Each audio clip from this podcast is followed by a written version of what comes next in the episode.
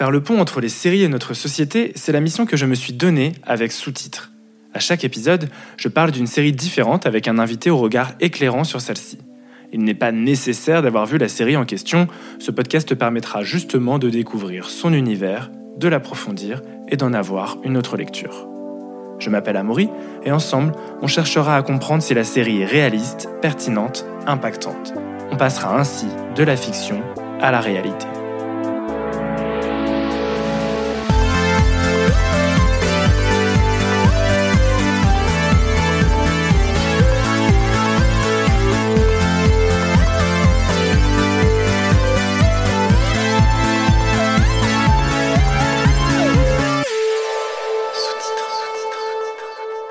Alors aujourd'hui, on va parler de la série la plus emblématique de ces dernières années, celle qui combine le mieux succès populaire et critique, celle qu'on ne présente plus, enfin mon trêve de suspense, hein, puisque c'est écrit dans le titre, on va parler de Game of Thrones. Alors pourquoi est-ce qu'on n'a pas déjà tout dit sur cette série? L'idée avec sous-titres n'est pas d'analyser sa qualité d'écriture ou de réalisation. Et de toute façon, je crois qu'on est tous d'accord pour dire que les six premières saisons étaient incroyables et les deux dernières, un naufrage.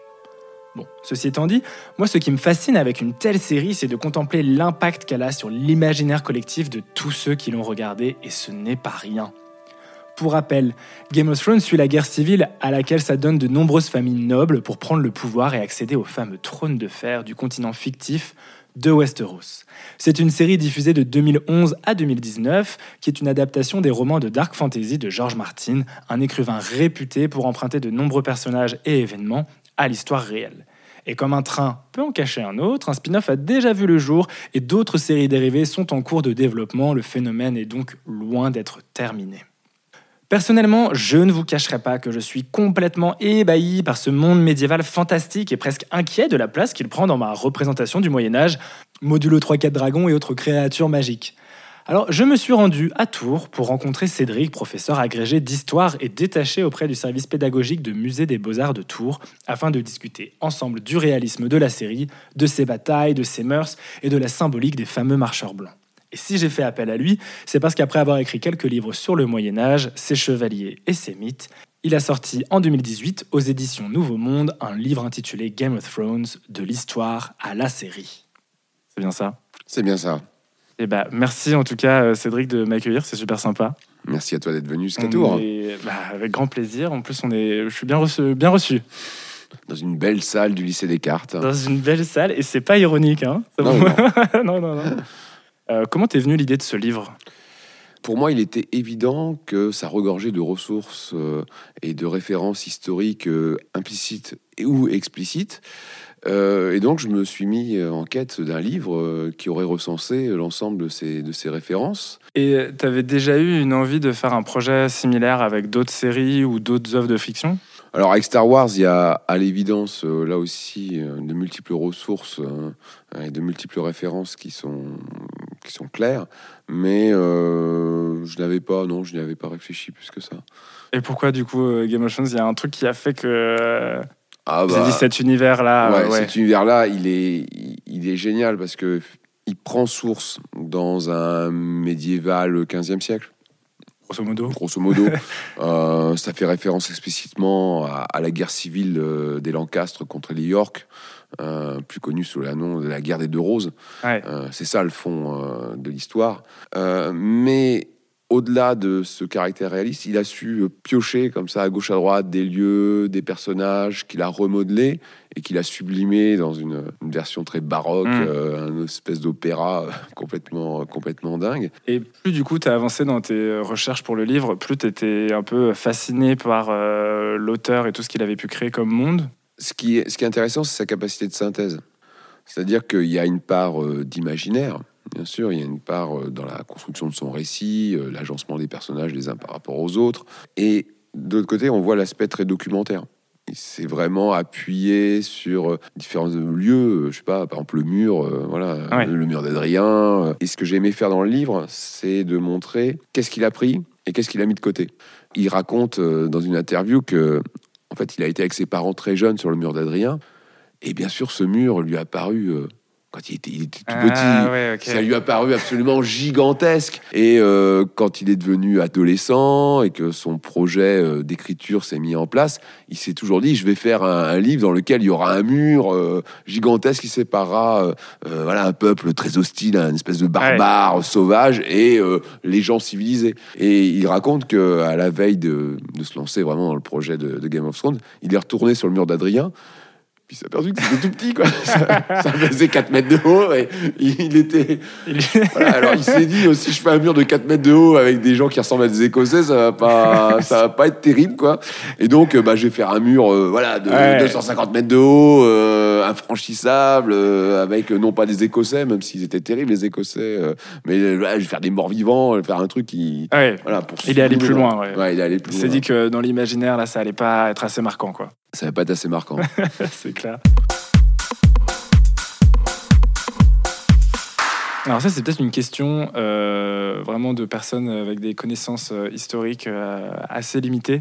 Mais c'est quoi un peu les, nos moyens justement d'apprentissage sur comment les sociétés fonctionnaient à cette époque pour justement pouvoir juger du réalisme un peu de la série par rapport à comment ça fonctionnait à, à l'époque? Alors c'est le, pro- c'est le problème des sources, hein, dès qu'on remonte un, un peu loin dans le temps. Euh, les sources, elles sont produites, euh, d'ailleurs encore majoritairement aujourd'hui, par des autorités. Alors à l'é- à l'époque, euh, l'État, l'Église, qui jette un regard qui est le leur, celui d'une élite, qui a des objectifs politiques de gouvernement, de christianisation, sur une société dont il méprise profondément les éléments les plus populaires, c'est-à-dire euh, 99% de la population. Et donc, il faut prendre euh, de la distance critique par rapport aux documents, comme toute démarche Ouais. d'historien. Et il y a d'autres sources comme euh, l'archéologie euh, qui nous proposent des, des, des visions autres.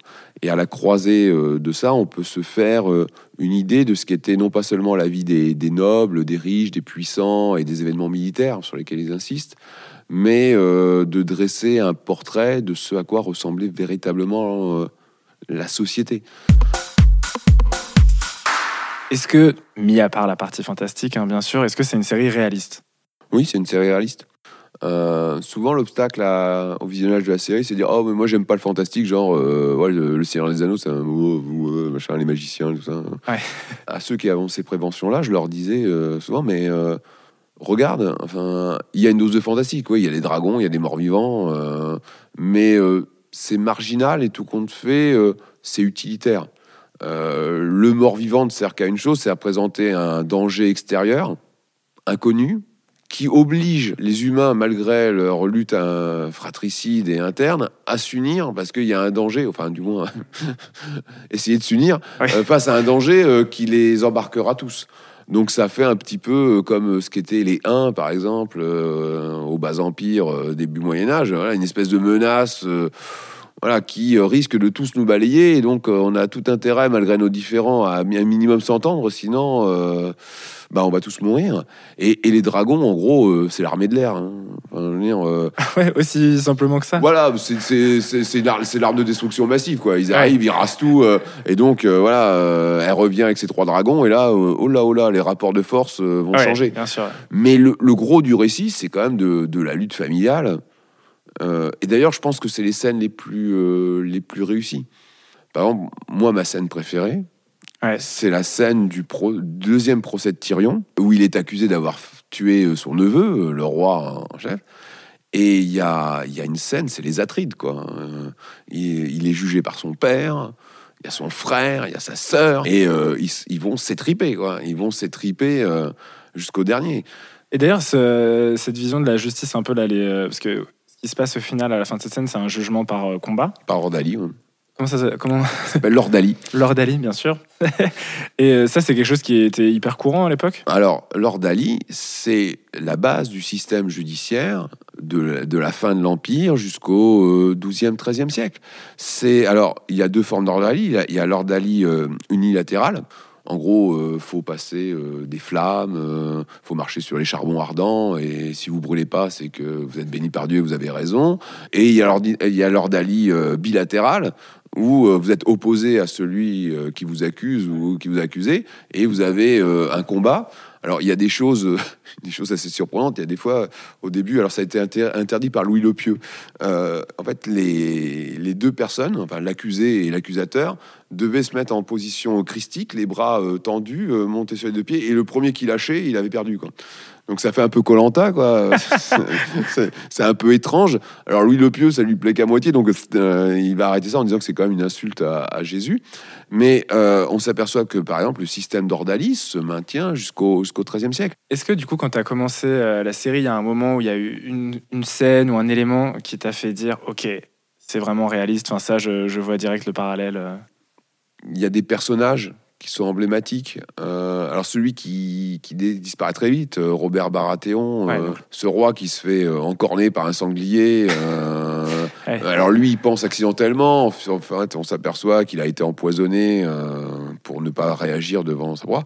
Et là, on se dit, mais c'est évident. Enfin, historiquement, c'est pas le premier roi à se faire encorner avec des conséquences politiques énormes. Là, je pense qu'il y a la référence qui est très claire. C'est la mort de Philippe IV le Bel, qui meurt euh, en, en novembre euh, 1314 d'un accident de chasse. Alors, dans des souffrances énormes, il met, il met 24 jours à mourir. Enfin, c'est atroce. Voilà, c'était épouvantable. Et euh, à la mort de Philippe IV le Bel, qui est, les- qui est le roi qui a renforcé l'autorité centrale, euh, il laisse trois fils. On se dit, avec trois fils, euh, normalement, euh, tranquille. Sauf que les trois fils vont mourir les uns après les autres sans héritier mâle. Et donc, va se poser la question de la guerre de Cent Ans. C'est l'événement qui déclenche en fait la guerre de Cent Ans. Sans sanglier, il n'y aurait pas eu la guerre de Cent Ans. Ouais. Donc là, on a vraiment un élément qui est historique, au sens propre du terme, qui a été repris euh, et qui est le déclencheur d'une guerre civile. Euh, je lisais une interview de Justine Breton qui euh, écrivait donc pas mal sur la, sur la fantasy et euh, qui dénonçait un petit peu cette représentation du monde médiéval comme étant hyper violent, alors que, selon elle en tout cas, c'était d'une violence quasi similaire à celle de nos sociétés actuelles. Alors, nos sociétés hyper contemporaines, en fait, condamnent la violence, mais est très violente. Voilà. Et, alors, il y a la violence interpersonnelle, ensuite la violence des batailles. Euh, on nous présente des batailles euh, fort sanglantes. En fait, les batailles médiévales sont pas très euh, létales. Elles sont pas très létales parce que euh, les armes dont ils disposent ne sont pas très meurtrières. On a une charge de cavalerie, on se fonce dessus, ensuite il y a un peu d'archer. La bataille, ça dure 2-3 heures. C'est sanglant, on se fait pas de cadeaux. Mais on fait pas beaucoup de morts.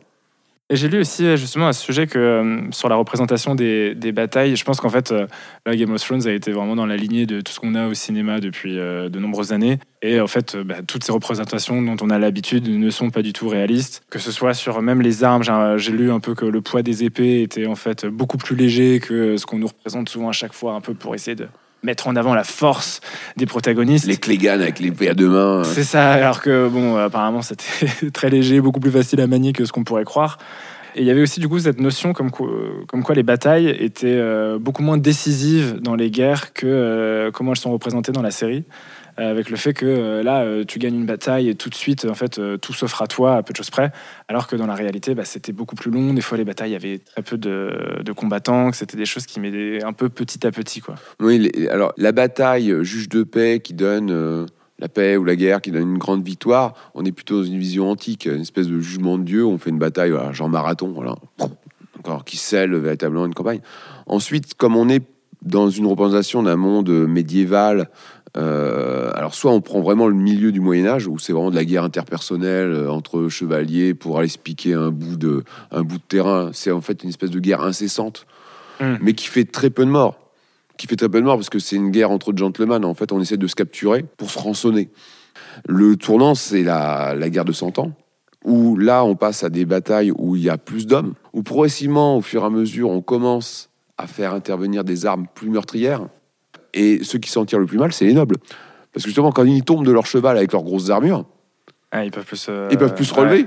Et donc, euh, bah, c'est des, poids morts et ils se font harceler. Alors que les petits fantassins qu'on a utilisés, les mercenaires, etc., euh, ils se carapatent vite fait quand ils voient que ça tourne mal, ils s'échappent. Et donc, euh, le, le taux de, de mortalité dans la haute noblesse, euh, par exemple sur la guerre des deux roses, est très très forte. Donc c'est c'est moins spectaculaire et moins meurtrier que ce qu'on voit dans les, dans les scènes.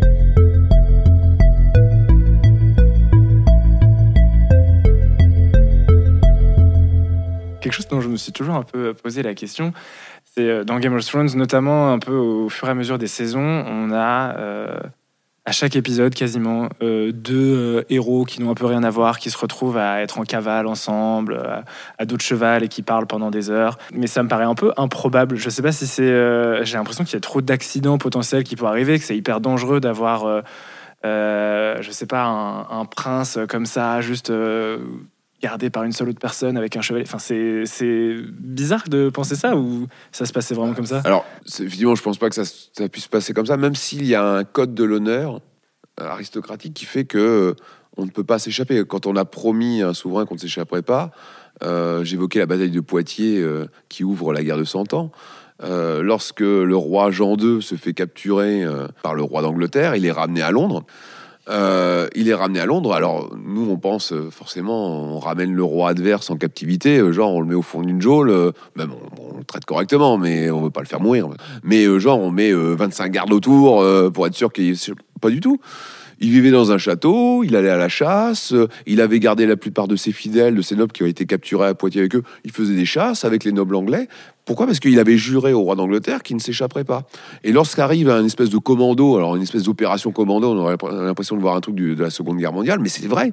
Ils, arrivent en pleine nuit au nord de Londres, dans lesquels il, est enfermé. Ils disent Ouais, Majesté, allez vite, on, on s'en va, on s'enfuit. Euh, Et lui, il les regarde. J'ai donné ma parole d'honneur. Enfin, je, ne peux pas, quoi. je peux pas, je peux pas m'échapper. Même si les conséquences financières, diplomatiques vont être catastrophiques, j'ai le sens de l'honneur, j'ai juré que je ne m'échapperai pas. Et là, il faut imaginer la gueule dépitée des gars en face de lui. Genre, Ouais. là, ils ont traversé la mer, ils ont traversé un bout d'Angleterre avec euh, tout le monde euh, qui leur court derrière, et euh, il va refuser de s'enfuir. Donc, de faire escorter par une seule personne un aristocrate qui a donné sa parole qu'il allait faire ça, c'est pas. euh, Pourquoi pas pourquoi pas alors, mais, quand même, les conditions sont un peu troublées quand euh, même. hein. Il pourrait quand même avoir un accident où les deux se font, enfin, se font tuer. Se font tuer. euh, Bah, c'est ce qui risque d'arriver quand même, où ils tombent sur des espèces de pillards. Ouais, euh, et ils sont obligés d'unir leurs forces. euh, voilà, il est obligé, euh, euh, Brienne est obligé de lui De donner une donner une épée à Jamie ouais, pour, euh, pour se battre ensemble, parce que sinon, euh, ils vont, ils vont pas s'en sortir. Mais je pense que d'un point de vue scénaristique, c'est pour donner des belles scènes. Ouais.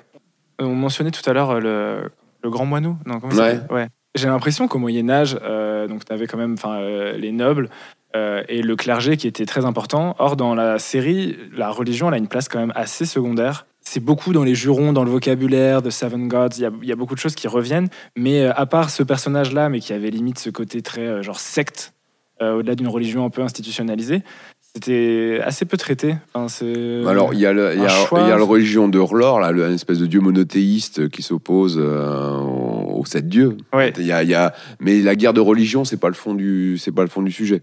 La religion n'est pas un élément central, alors que dans la, la société médiévale, forcément, le, le corps religieux est au cœur, au centre de la vie, et, et spirituellement, ça, ça imprègne tous les aspects de la culture.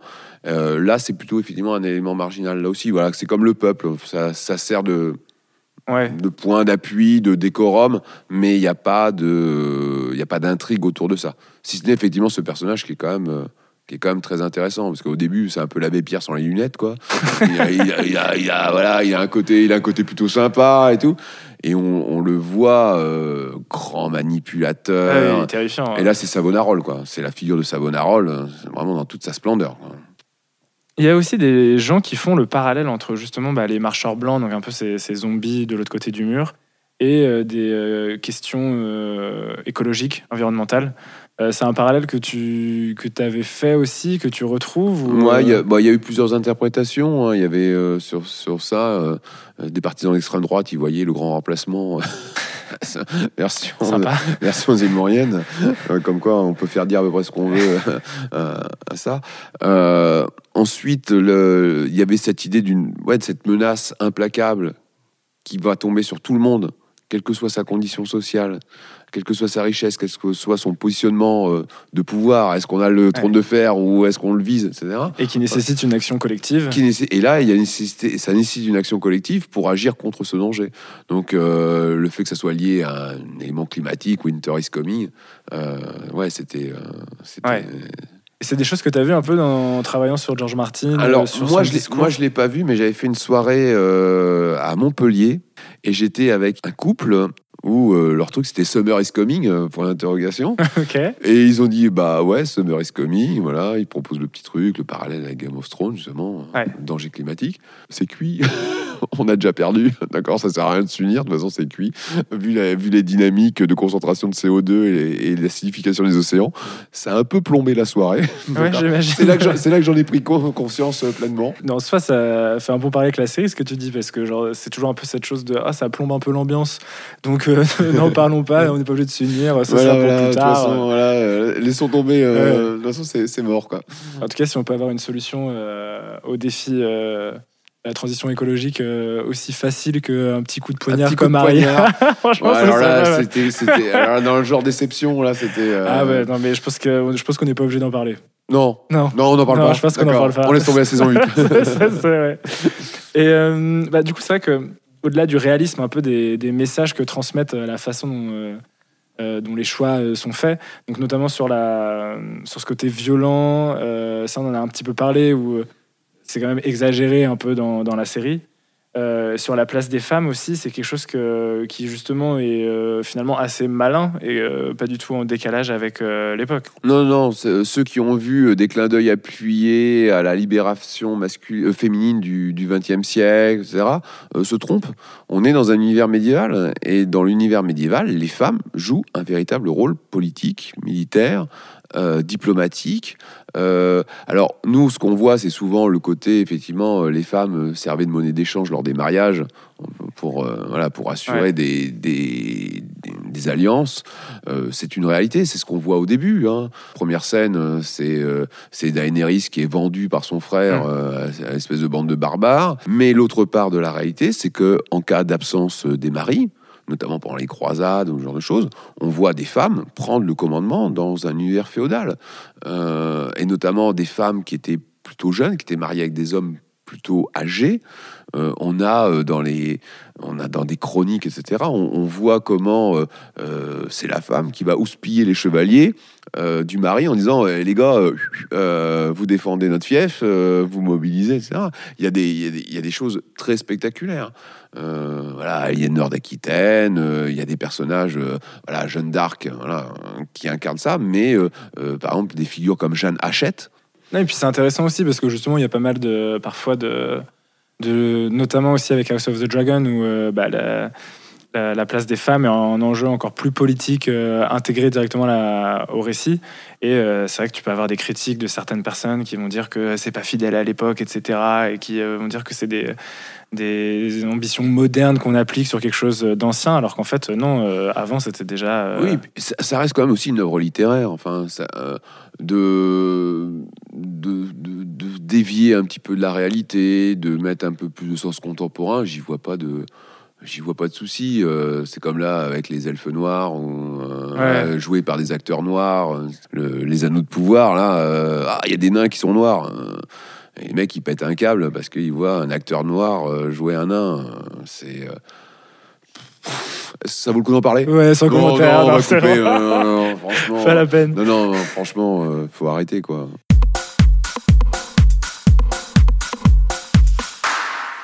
Une autre question aussi sur euh, du coup des, euh, des mœurs qu'on observe, l'inceste. Euh, c'était, c'est un peu conforme à ce qu'on voit au Moyen Âge? Est-ce que Alors, l'inceste fait l'objet d'une réprobation et d'une interdiction universelle. Dans toutes les sociétés, il y a, il y a très clairement sur l'inceste, il y a un interdit, quels que soient les continents, les époques, sauf une exception. C'est à l'époque de, des Lagides en Égypte. Alors, les Lagides, c'est euh, en fait après la, la conquête d'Alexandre le Grand de l'Égypte, Ouais. il met en place des, des souverains qui sont en fait grecs. Cléopâtre était. Ouais, Ok. Cléopâtre, euh, en fait, elle n'est pas de culture égyptienne. D'ailleurs, c'était la première qui euh, parlait l'égyptien. Sinon, tous ses prédécesseurs entre euh, moins 300, voilà, la, la conquête de, de l'Égypte par, par, par Alexandre, jusqu'à moins 30, tous ils parlaient grec, enfin uniquement grec. euh, c'est des Grecs, euh, purement et simplement. Et en fait, ils composent une espèce d'élite qui tient l'armée, l'administration, euh, le régime, et ils veulent pas se mélanger avec les Égyptiens qu'ils méprisent au, plus haut point. Et euh, ils se marient, en fait, ils se marient entre eux. Et à un moment donné, on arrive à une dérive où ils ont tellement peur d'espèces de coups d'État, etc., qu'ils se marient entre frères et sœurs.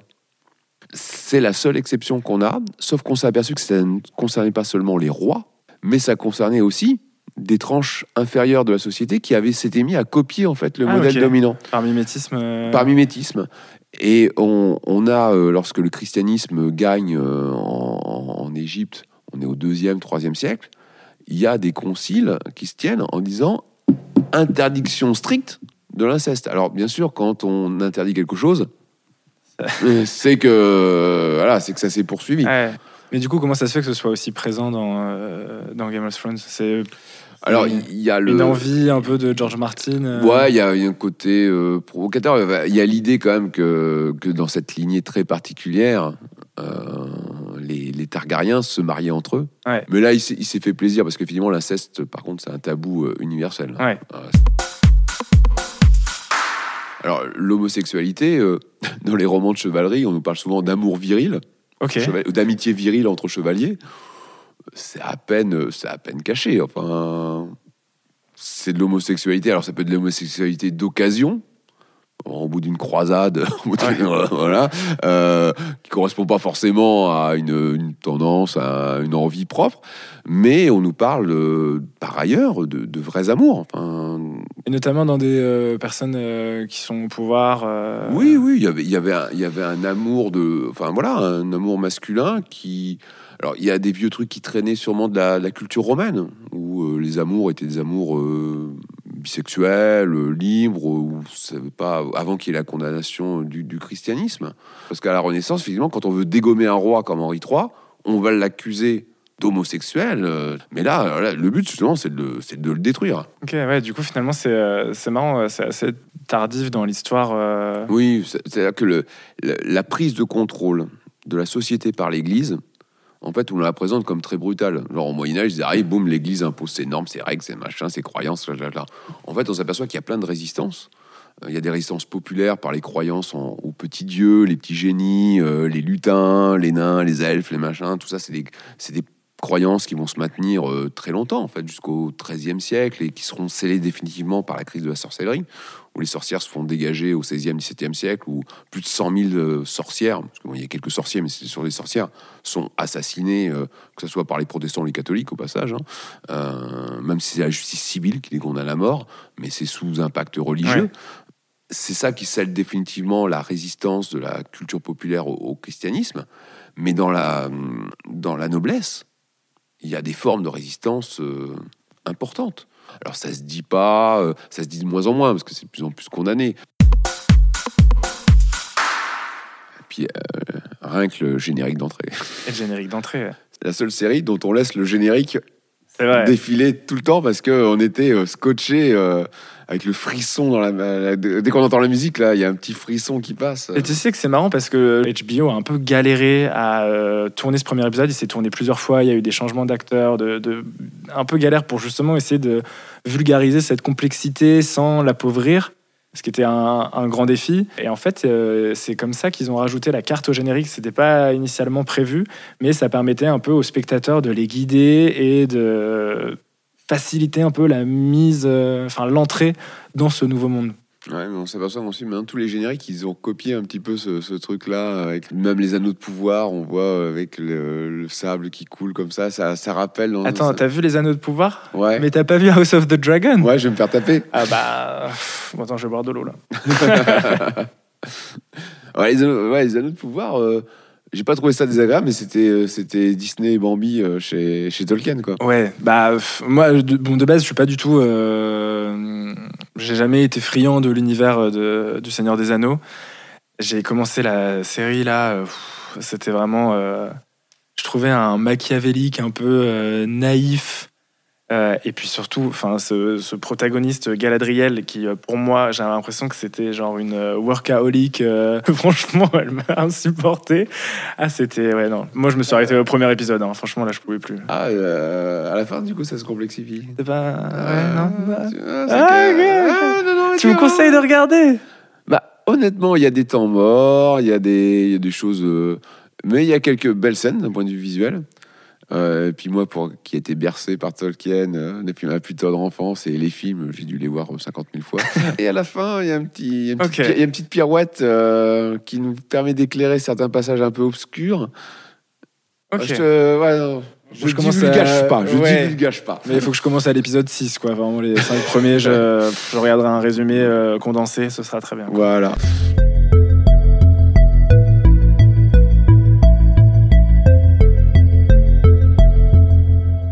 On approche de la fin de, cet épisode.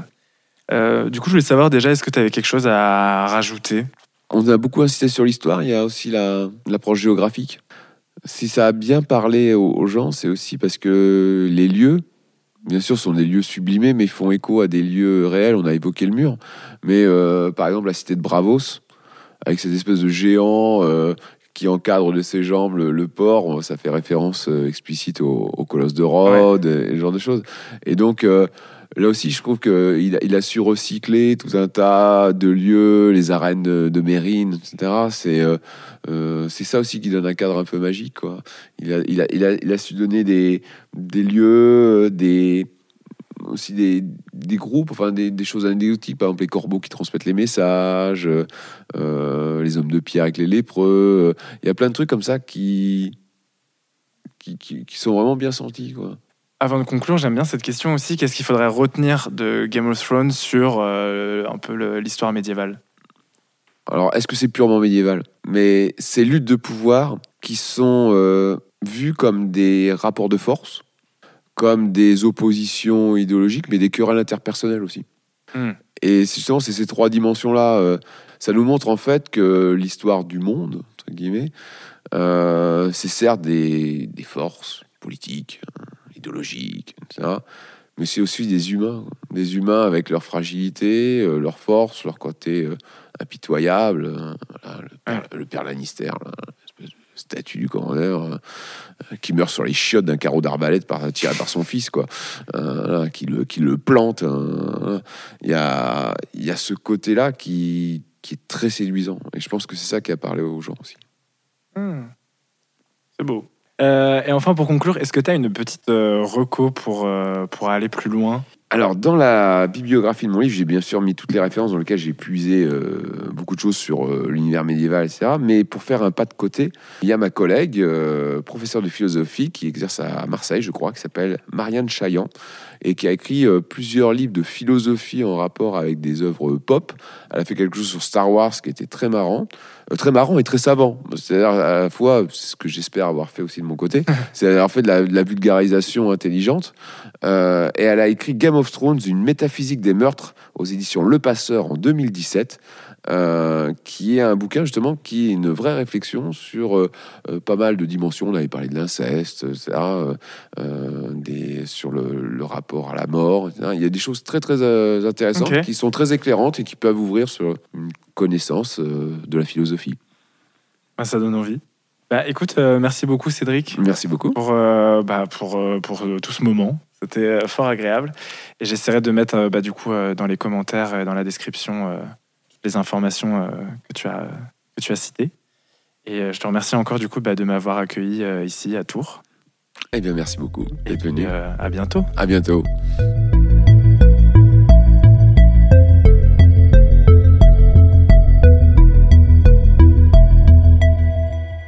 Merci d'avoir écouté cet épisode et si vous avez aimé, faites-le moi savoir en vous abonnant à sous-titres ou en lui laissant une petite jolie note.